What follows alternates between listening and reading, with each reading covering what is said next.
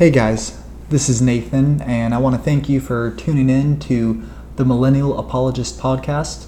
Uh, sorry I haven't posted anything for quite a few months. Uh, we've been pretty busy uh, moving into a new house, an Airbnb in our house. Uh, we've done some travels as well, so just kind of got caught up with some other things, but I'd like to start putting out more episodes, and I figure uh, there's no better way to kick it off than for me to just give my testimony so you guys have a better idea of where I'm coming from. So, in this episode, I'll basically just be describing a brief background on my life and how I became a Christian in the first place. And that story starts in 1995. I was born in a small California town called San Luis Obispo. And I was raised in a pretty lax Christian family. Um, had a mom, dad, older brother. He's older than me by four years. Um, parents are still together. Um, so you know, I didn't. I wasn't raised in a broken home or anything like that. Um, I was raised going to the public school system, and uh, we went to church most every Sunday. Um, my mom actually worked as a bookkeeper for the church for a while. Um, so I was forced as a kid to go to church every Sunday and youth group in middle school, and I actually uh, hated going. um, I remember one time I was probably about 10 years old, and um, my parents were going into the sanctuary for the main service, and I was supposed to go off and meet with the other 10 year olds. And I was kind of out in the courtyard, and I, uh, as we diverged, and I pretended to tie my shoe I waited like 30 seconds because I thought, okay, they'll go in the sanctuary and then I'll be out of their vision.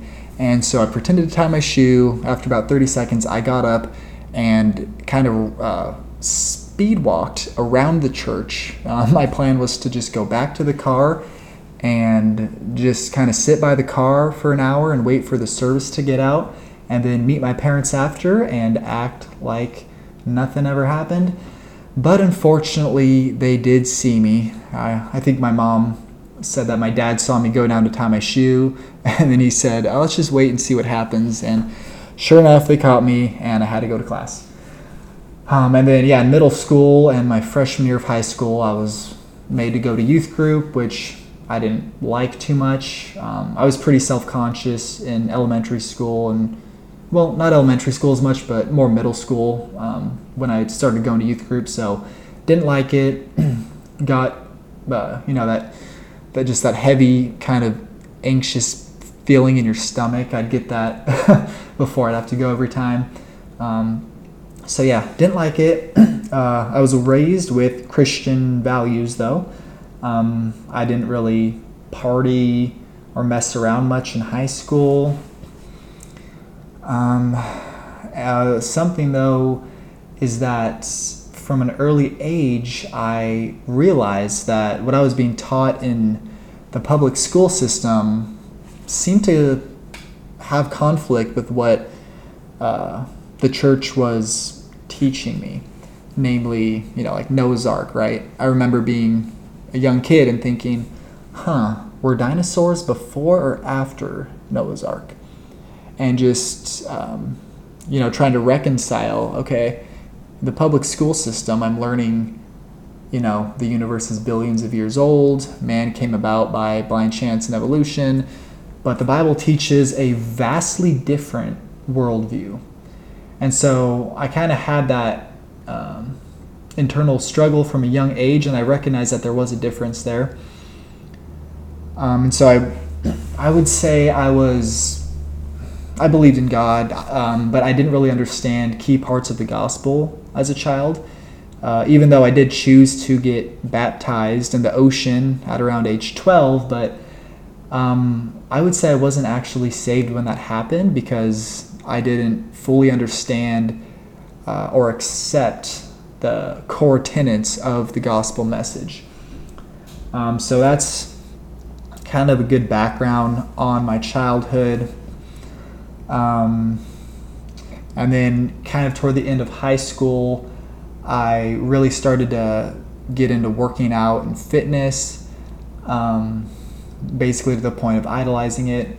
Um, because beforehand, I, I didn't play football or baseball or anything in high school. I just played roller hockey for 10 years and volleyball for a few years. Um, so I didn't have a ton of time being taken up by these other sports. So I got into fitness and I fell in love with it. But it got to the point where it really was an idol in my life, and I just um, all I thought about was fitness and doing my workouts and um, my diet and all that. And so, uh, fast forward, um, again, no major tragedies really happened throughout my childhood, even through high school. Um, no major deaths of really close loved ones. Um, no major trauma or anything. Just, just your average, you know, middle, upper middle class life in um, sunny and 75 California. And so my first year of college, though, that's when some things started to change.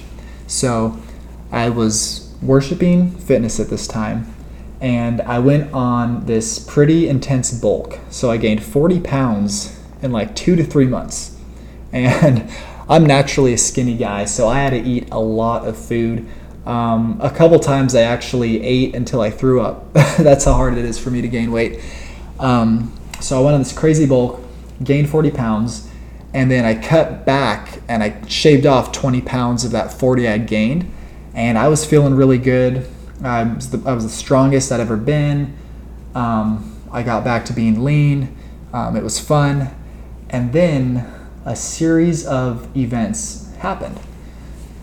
So first, um, I went on this bike mountain biking trek with my dad. Uh, he loves mountain biking. I don't really, and I hadn't mountain biked in a few years up to this point. Um, and he took me on this trail, and there was a pretty technical part, and it, I didn't like full out crash, but I kind of it was like a minor crash. It seemed like I just was going toward a tree and I just kind of stuck my hand out to keep me from face planting into the tree. And uh, I felt a sharp pain in my left shoulder, and it hurt pretty bad. But I just figured, oh, it'll it'll heal up eventually. Um, so we'll keep that in mind, and let's fast forward a month from now, or sorry, a month from then. Um, my shoulder felt better for the most part, uh, but I was doing some kickboxing drills uh, with my buddy Spencer, and I threw a left hook, and I just remember feeling just this gnarly pain in my left wrist. And I was like, ooh, okay, that's not good. And a few weeks went by and it did not heal. Anytime I put pressure on it, it was just a really immense, uncomfortable burning sensation. Um, and so at this time, you know, already because of my shoulder, I wasn't able to go all out in the gym like I love to do. Um, so then you add this wrist injury on it, and I was pretty annoyed. Uh, long story short, I had to go through the whole process, you know, of getting an X-ray and then getting an MRI and all that. And uh, come to find out, I tore my scapholunate ligament. It's a ligament in your wrist that connects two of the bones in your wrist. Um, I'd recommend uh, looking at Google Images and looking at the bones of the wrist because that is a very complicated design, by the way. Um, so anyway, I tore this ligament, and the doctor said, you know, because it's a ligament, there's poor blood circulation. So in order to have it heal properly, we're going to have to go in and do a surgery. And I was like, oh, great. And uh, what's even worse is I was, you know, going on forums on the internet and stuff and looking at um, people who have had the same exact injury. Uh, it seems like it's common in uh, baseball pitchers for some reason. And you know, you go on the internet and look up anything medical, you're gonna get the worst of the worst. Um, and I, I remember I read this story. This guy, he had this injury, and it ended up I don't know, resulting in his bones separating in his wrist and getting gnarly arthritis and um, some death in certain tissues. And long story short, he was saying, oh, yeah, he was going to have to amputate his whole arm within a few years. And then me reading that, you know, the same injury, I was thinking, oh, great, okay. Um, and I was just looking at other forums and discussion boards saying how if this injury isn't treated soon enough, it can car- cause um, just some irreparable damage to the wrist, and some people get it so bad that they have to do a complete wrist fusion where they lose all range of motion in the wrist. And keep in mind, me being a very active person, someone at the time who idolized fitness, like that freaked me out to think that my body would be forever damaged and I wouldn't be able to do, I mean, a lot of the things that I love to do. Uh, you know, anyone who works out knows that you need flexible wrists for a lot of movements. Basically, any pressing movement, any shoulder press, any bench press, push ups, whatever. Um, so I thought, wow, this would be terrible. This would really limit me. Um, so, long story short, I, or long story long, depending on how you look at it, um, I had to go under anesthesia and get two screws put in my wrist, and then I had to wear a cast for two months. Now, after I got these screws put in my wrist, I was on some pain medication. Um, and I don't know. It's what's weird is I felt fine while I was on it, but when I stopped taking it, that's when my body had a really weird reaction. And I don't know if it's because I never really did drugs or got drunk or anything. I didn't really experiment with chemicals in high school or anything like that. So it was so foreign to my body. I don't know what happened, but basically, um, I was on the pain meds for four days, and then as soon as I stopped taking them, I could not urinate. And just uh, TMI warning here, going to go into a little bit of TMI, so if you're sensitive, you might have to put your earmuffs on. But um, yeah, so after four or five days, I went off the pain meds, and all of a sudden, I could not urinate. I was like, okay, something's terrible, terribly wrong. Um, and I was just stuck at home because I had this cast on. I was, you know, recovering still. No one else was home. Um, I was living with my parents still at this point. Uh, mind you, I was probably I was 19 right here. Um, and so yeah, I had to go to the bathroom really bad. I couldn't do it. Um, here's the TMI part. So on top of that, uh, I had been constipated for six days because of the surgery and the pain meds. And even though I was getting up and walking, I was staying hydrated, but I was really backed up.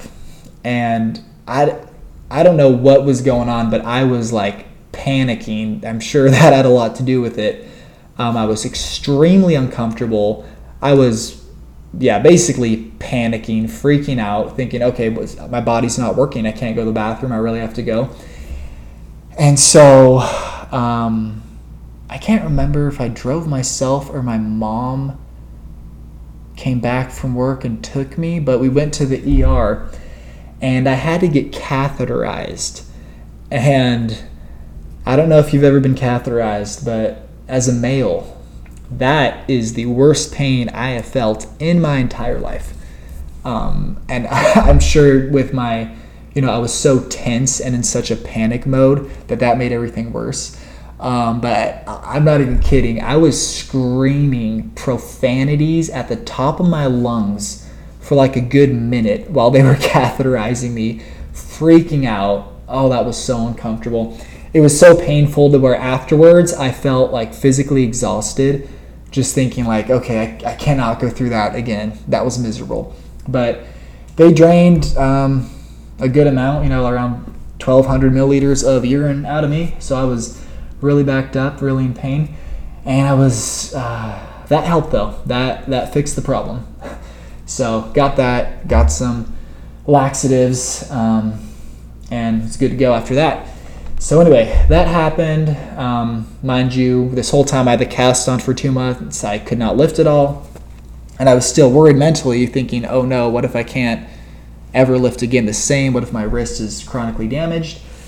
Um, and so I was in a pretty dark place. Um, and then you add to that uh, a few weeks before my cast is about to come off, my shoulder's still hurting.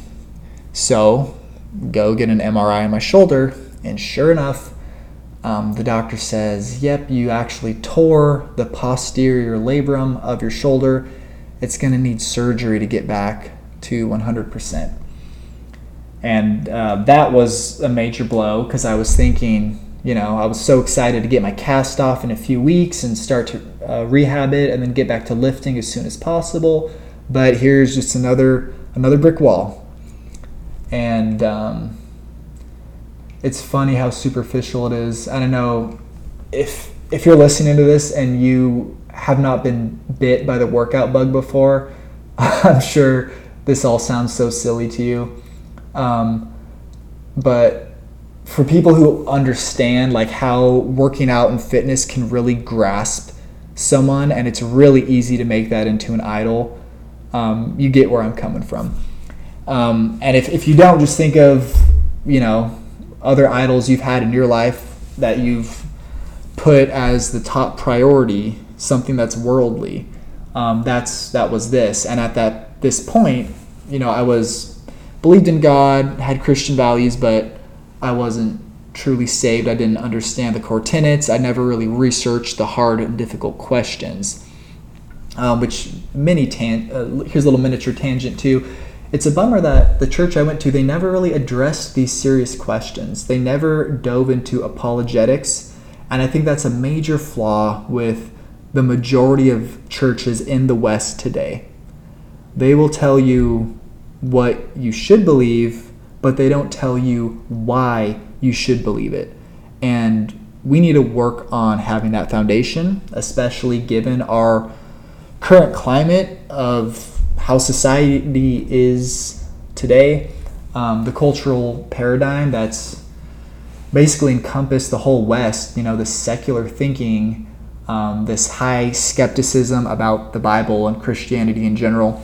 We as Christians need to have a firm foundation um, and if you read all through the New Testament, it will be supported. You need to be able to give an answer for everyone who asks you for the faith that is in your heart.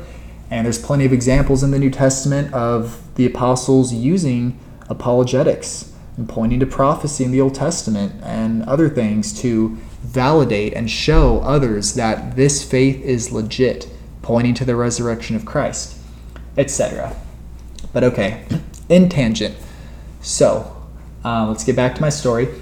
Um, yeah, so I was in a dark place, found out how to get shoulder surgery. I was like, okay, great. So I had to have, um, I, I had to go under anesthesia again for them to take the screws out of my wrist. And then my cast was off. And so, mind you, this was two months from the first surgery. So we're at two surgeries right now one for the screws in the wrist, one for the screws out of the wrist. And it was so funny. I remember when my cast came off, I could not move my hand at all. It's kind of funny, you know, my my physical goal before all these surgeries was, you know, trying to deadlift whatever 550 pounds. And then after the, this wrist surgery, my physical goal was trying to touch my thumb and my pinky finger together on the same hand because my range of motion was completely gone. And so I was um, you know, rehabbing the wrist, uh, but I had a surgery scheduled for my shoulder uh, for like two weeks after my cast came off. And I remember this was probably, I think this was the darkest point of this whole time was um, I was in between my wrist surgery and my shoulder surgery, and I was going on a hike. Know, I was I was stoked because I was like, yes, I can go back to doing some sort of physical stuff right now. And I slipped on the hike and fell on my wrist that just had surgery that had no range of motion. And I thought I retore everything. And man that was like phew, major just major acute depressive episode. I was extremely upset about that. Um, and this whole time you know I was just angry at God I just thought that everything that was happening it almost seemed almost seemed too coordinated to be chance alone in my mind. And so I remember I would just curse God and I just thought to myself, you know what, if God exists, he must hate me. So whatever, I feel the same way about him. I don't want to have anything to do with him. And when I slipped and did this to my wrist, that was like a major, probably the lowest point. I just thought, wow, I just destroyed everything. My whole left arm is going to be you know, never never the same, and um, yeah, it was really hard. Um, so anyway, I ended up not re-tearing everything, thankfully, and I got my other surgery for my shoulder. And I had a, it's called an arm immobilizer. It's basically like a really big sling that I had to wear for uh, two and a half months. And so I had that uh, surgery, had this arm immobilizer. You know, my really like just anger with the world and God probably started um, when I found out I had to get surgery on my wrist. So this is now a couple or a few months into the whole um, anti-theist or atheist phase, and um, after all the anger finally died down, I kind of just felt like you know what, whatever. There's there's no God. Um, this whole life we're just a cosmic accident. Um, and so I was really fascinated with the evolutionary worldview because um, I think R- Richard Dawkins, uh, the head atheist of the world, basically the most famous atheist, uh, he said something to this, this effect where, um, you know, Darwin made it possible for one to be an intellectual atheist because of his hypothesis of evolution. Because if macroevolution uh, never happened, then the only other explanation for how we're here is special creation. That's it. Either we created ourselves by blind chance and evolution, or we were created specifically by a god, by a deity. Um, and so I was really fascinated with the evolutionary worldview. Um, would watch like evolutionary documentaries. Um, I watched uh, the the Cosmos remake with Neil deGrasse Tyson, all that. And I was also taking my nursing prerequisites at the time, so I was just surrounded by biology, anatomy, um, and of course, in the at a public university, you're just going to get evolution crammed down your throat. That's the whole presupposition that they operate on there. And so I was really just sucking this all in. Um, I did start to notice, though, that there were a lot of leaps of faith being made. Uh, for example, I would you know look up some, some supposed distant ancestor, and they had all these um, you know drawings and sketches of it, and all this supposed information they knew about this animal, and come to find out, all this information was based on a few bone fragments, and they thought they could reconstruct you know this animal's entire anatomy, its lifestyle, its mating cycle, all that. So I started to think, okay, that eh, that's not very skeptical. Um, but I was still a believer in evolution. I was fascinated with it, and I actually this is the first major stepping stone of the turnaround here.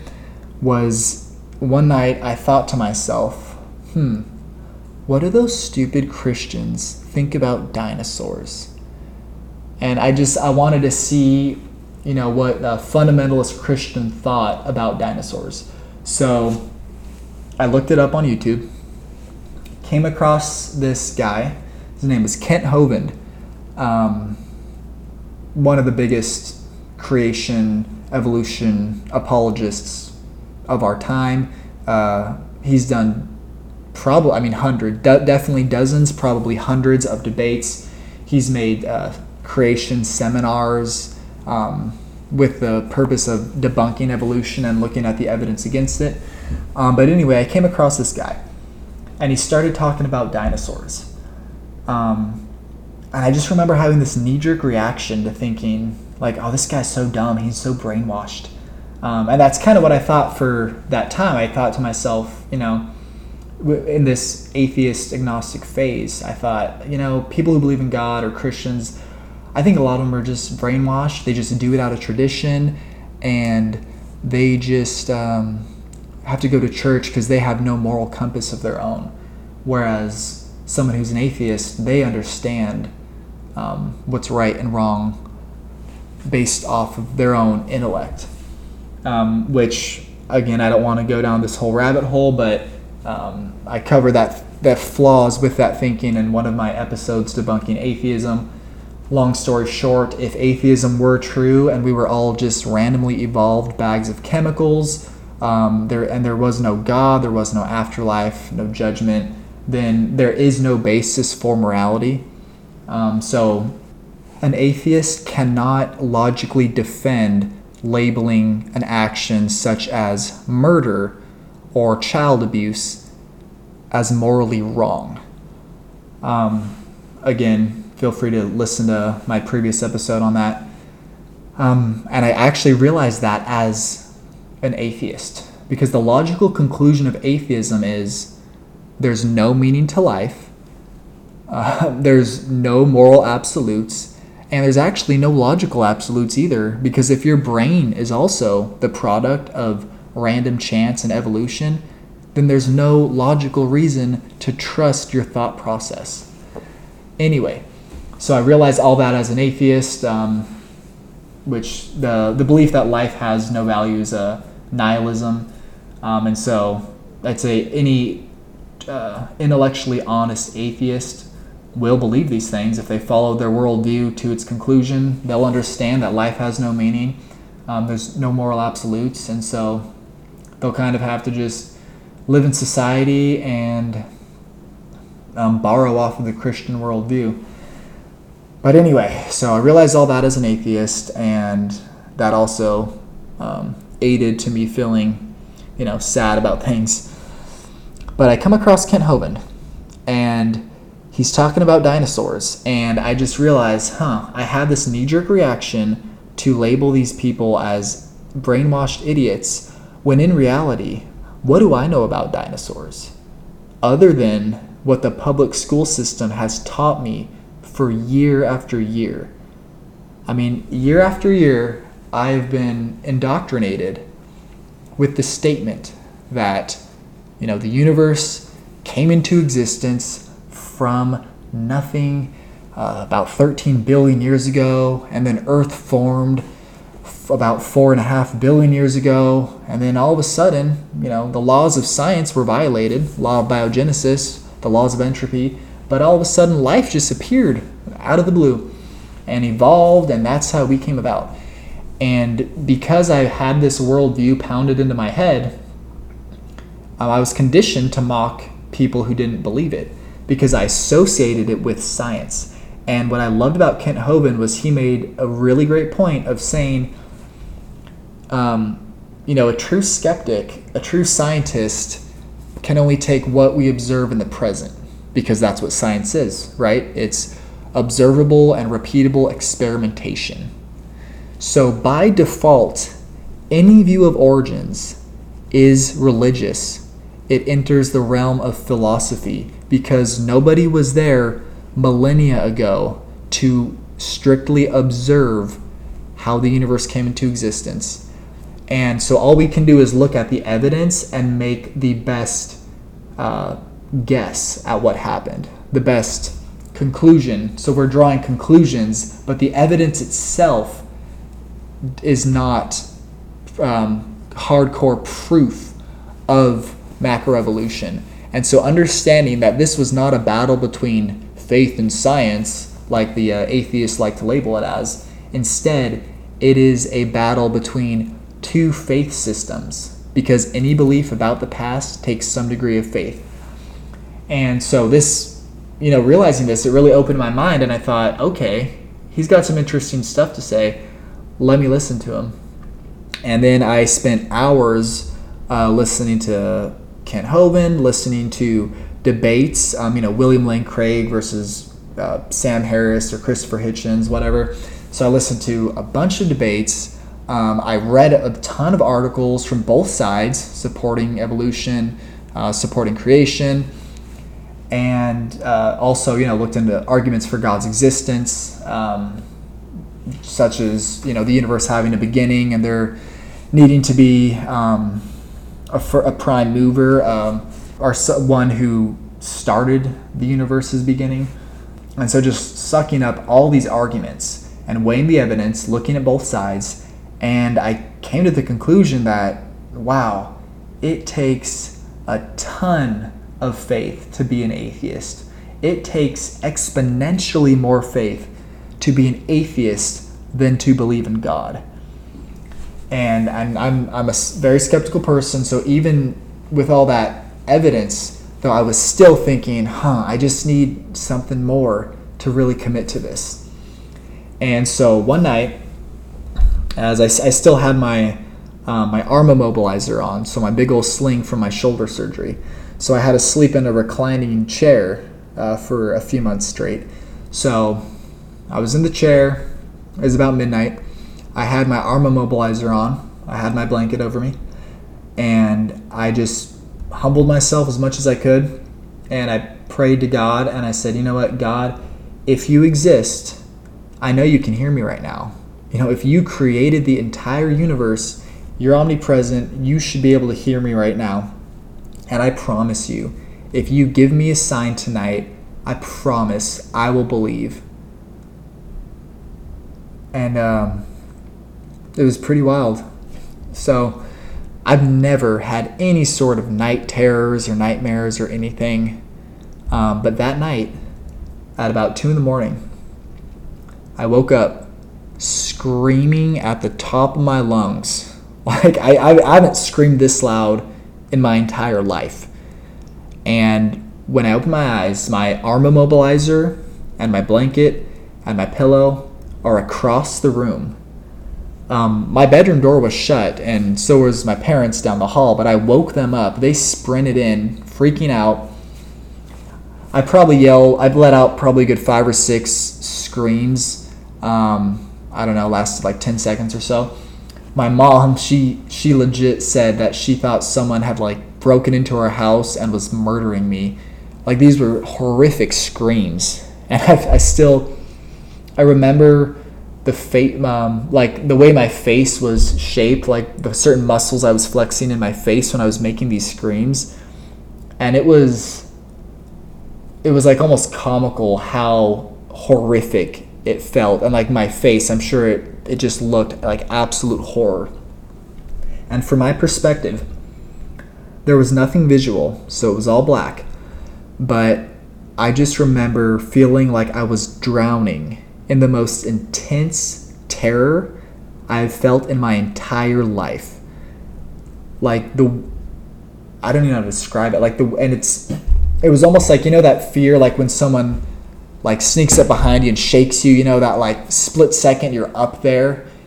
You're you know you're it's like your amygdala or something's just on overdrive and you're just spiked. Your fear is just spiked. Usually you come down from that really quickly, but I was just up there for a good ten seconds, and I don't know if God was striking me with the fear of the Lord. Um, as the scripture says, the fear of the Lord is the beginning of wisdom. I don't know if he was saying, hey, if you continue to reject me, this is just a small taste of what your eternity will be like without my love. I don't know. All I do know is that God knew what I needed to submit to Him. Um, and up until that point, you know, I was I was at first I was mad at the world. I hated the world. I I said to myself, I hated God if He existed. And then that hate died down, and I was just drifting in atheism and the atheist life it's a it's a sad life. There's there's not really much room for joy or um, emotion. Uh, and so i was kind of i don't know dead in a sense.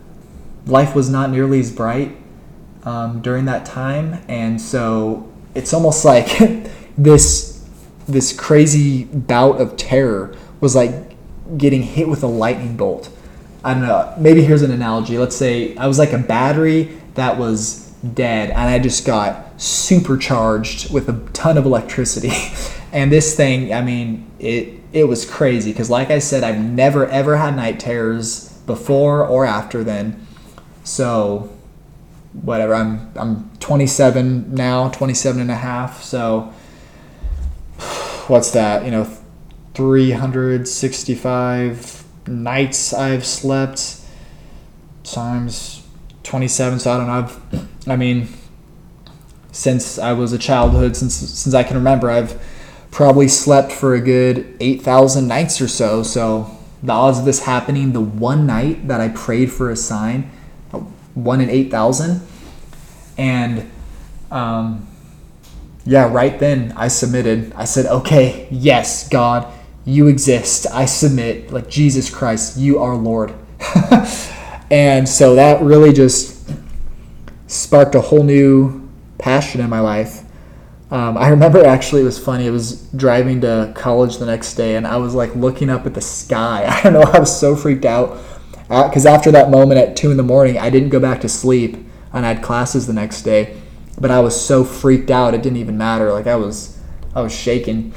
Um, and it's funny because before this happened too, I had been looking up like near-death experiences, which now that I'm more of a mature believer, that's definitely not um, a solid or valid source to get your information on God or the afterlife. But um, there was just a lot of these near death experiences, and um, though, though they may not be a source for accurate information, it kind of tells you, it can tell you something about, uh, you know, the existence of a supernatural or spiritual realm. And I remember thinking, all these people, okay, there's only three three possibilities they're either just straight up lying, um, they're either misguided and they just happen to have this and it was some weird chemical you know imbalance in their brain maybe they're a little crazy and they thought it was something supernatural or the third option is that um, they're actually right and so I was also researching that during this time. And so before this happened to me, if someone would have told me that story, I probably wouldn't have believed it. I probably would have shrugged it off or just thought, okay, that happened to you, but that's just a coincidence. You know, it's a coincidence that the one night out of the 8,000 nights that you've been here um, that you can remember, that it's a coincidence that that happened that one night. I would have just shrugged it off. But now that it, it actually happened to me, I my world was changed and I submitted to Christ right there. And um, I really just fell in love with researching uh, God and His Word, the Bible.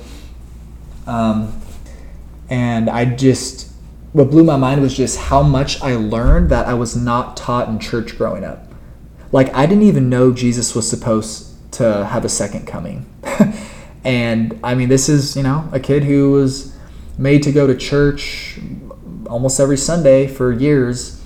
Um, and the sad thing is, I think that's a lot of churches. They, I don't know if they think, oh, we just need to baby our kids for years and years and not teach them the hard stuff at first. But um, it's a shame that many churches fail to engage the intellect because um, we're called to love God with you know, all of our heart and all of our soul and all of our mind. And Christianity is based on truth. Jesus said, I am the truth, the way, and the life. No man comes to the Father but by me. He said, Seek the truth, and it shall set you free. That rhymes. it's pretty cool. Anyway, so to seek truth, we need to engage our intellect. And so after this salvation moment, which, you know, all who call upon the name of the Lord shall be saved, uh, Yahweh says multiple times in the Bible, if you seek me with all your heart, I will reveal myself to you. And I did that, and he revealed himself to me.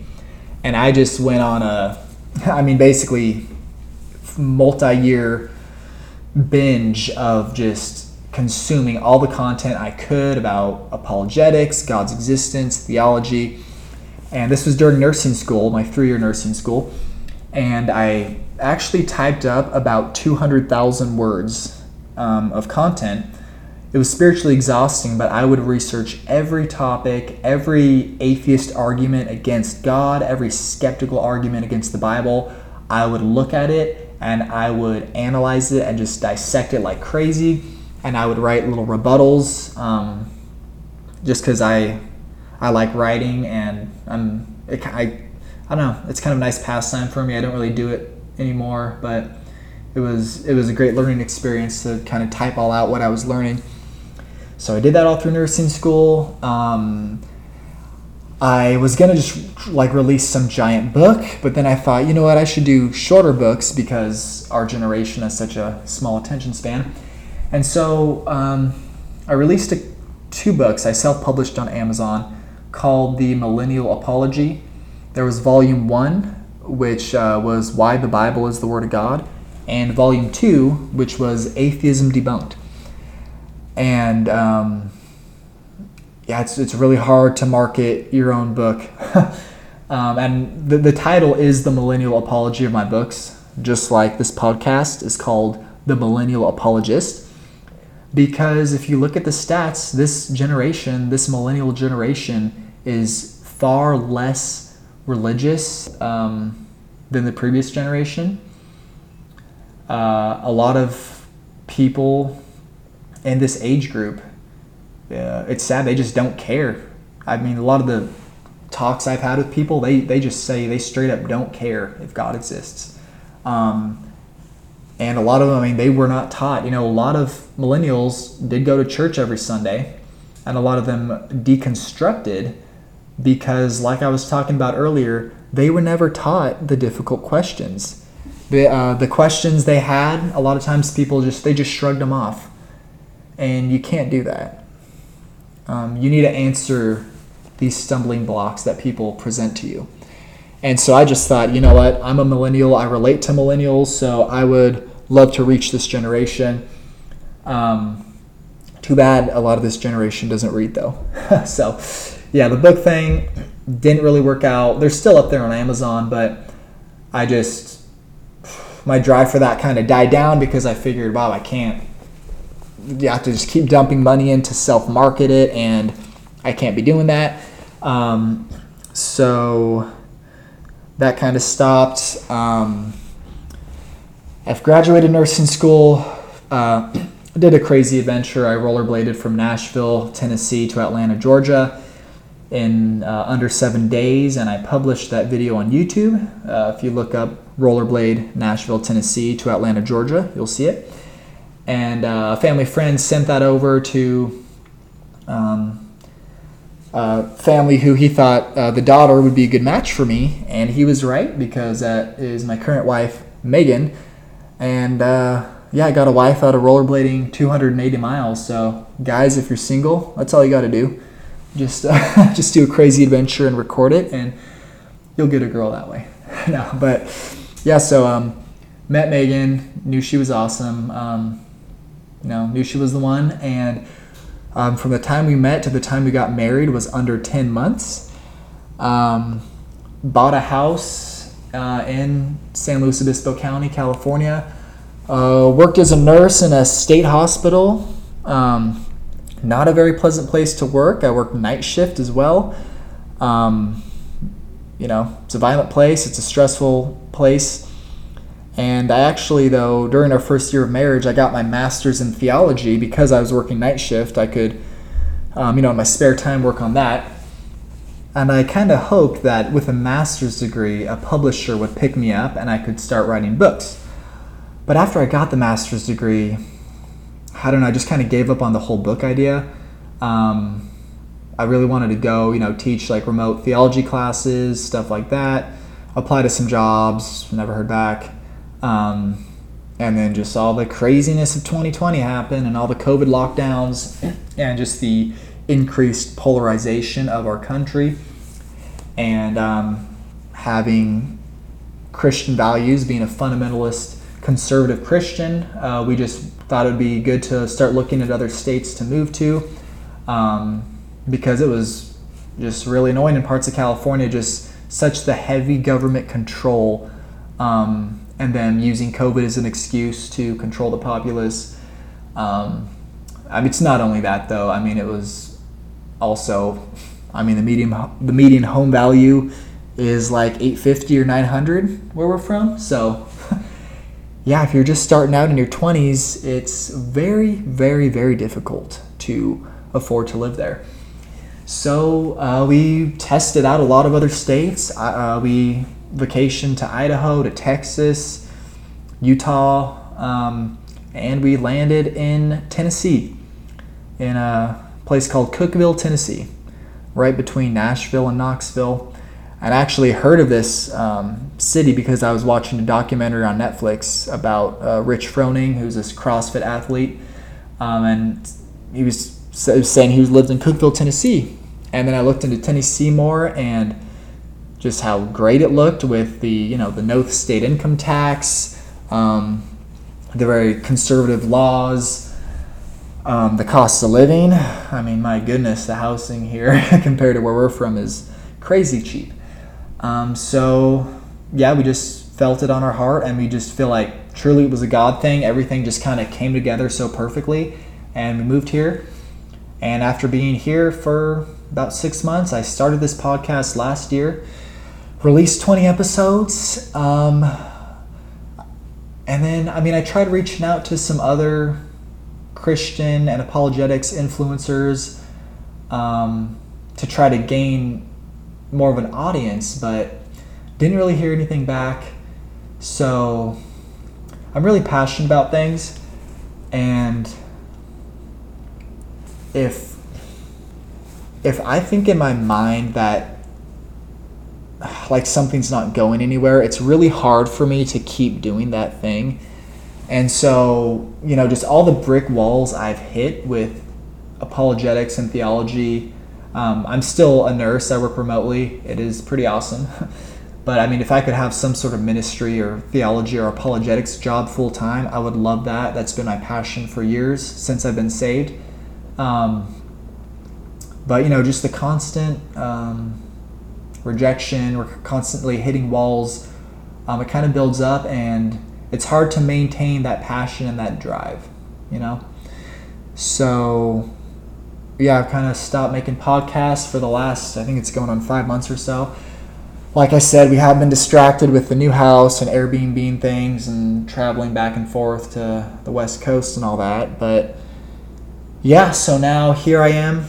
Um, I may have forgotten some minor details, but I think that right there is the crux of my testimony and up until today. And I don't know what the future will hold, but um, I trust God. Um, and yeah, we'll see what happens. Uh, once again, this is Nathan, and I want to thank you guys so much for listening to the Millennial Apologist podcast. Bye.